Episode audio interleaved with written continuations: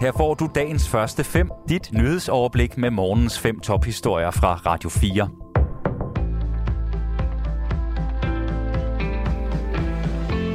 Det er mandag den 6. juni. Mit navn er Signe Ribergaard Rasmussen.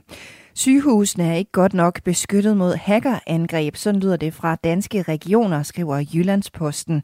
Derfor så mener regionerne, at der er behov for at bruge 300 millioner kroner frem imod 2025 på at opruste IT-sikkerhed på sygehusene for at undgå hackerangreb. Vi oplever et stigende trusselsniveau, og det er da ikke blevet mindre efter Ruslands invasion af Ukraine, så det er nødvendigt at øge sikkerheden, siger formanden for Danske Regioner, Anders Kynav til Jyllandsposten. Og det krav har de med til økonomiforhandlingerne med regeringen, som er i gang i øjeblikket.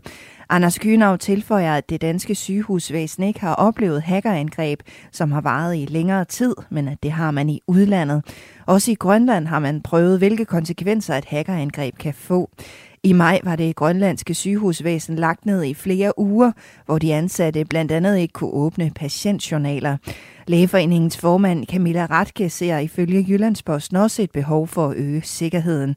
Hun peger både på, at sundhedsvæsenet håndterer mange personlige oplysninger, og at det, at systemerne virker, er afgørende i hverdagen. Sundhedsministeriet peger i et skriftligt svar til Jyllandsposten på, at det er regionerne, som skal sikre et passende og tidsvarende sikkerhedsniveau.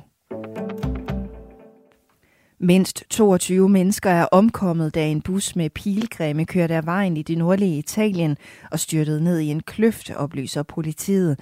Der befandt sig 30 mennesker i bussen, da ulykken skete. De kvæstede personer er blevet hastet til den nærmeste sundhedsklinik, oplyser en talsmand for det lokale politi.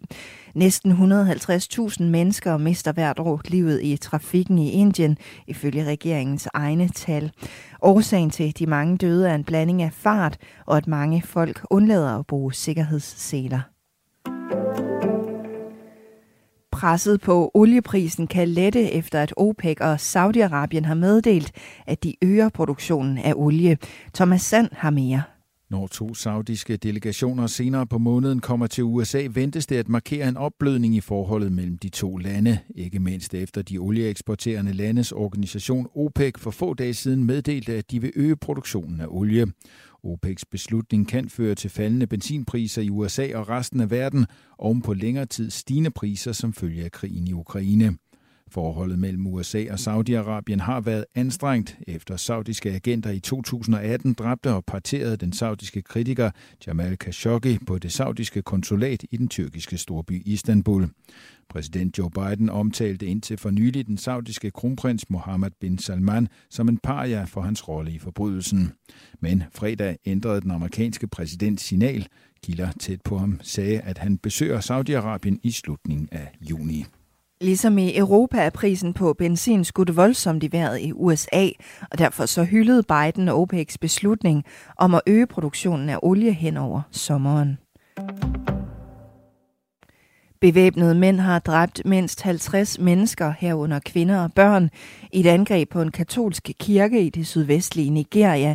Det oplyser en lokal hospitalslæge og lokale medier. De bevæbnede mænd både dræbte og sårede kirkegængere uden for kirken, siger talspersonen for politiet i den nigerianske stat Ondo. Talspersonen siger ikke, hvor mange der er dræbt i kirken, men oplyser, at politiet er i gang med at efterforske angrebet. Gerningsmændenes identitet og motiv er fortsat ukendt. I sin seneste opgørelse konstaterer FN's verdenssundhedsorganisation WHO, at der nu er blevet bekræftet 780 tilfælde af abekopper i lande uden for de områder, hvor man normalt finder sygdommen. Der er omkring tre gange flere end de 257 tilfælde, som man konstaterede for en uge siden, og WHO fastslår, at tallet nok reelt er højere. Man betegner den globale risiko som moderat. I Storbritannien topper opgørelsen. Her er der fundet 207 smittetilfælde, mens Spanien følger på andenpladsen med 156 bekræftede tilfælde. Opgørelsen løber frem til 2. juni, og derfor står Danmark noteret for to smittede, men nu er vi oppe på tre tilfælde af abekopper herhjemme. Dagens første fem er tilbage igen i morgen tidlig.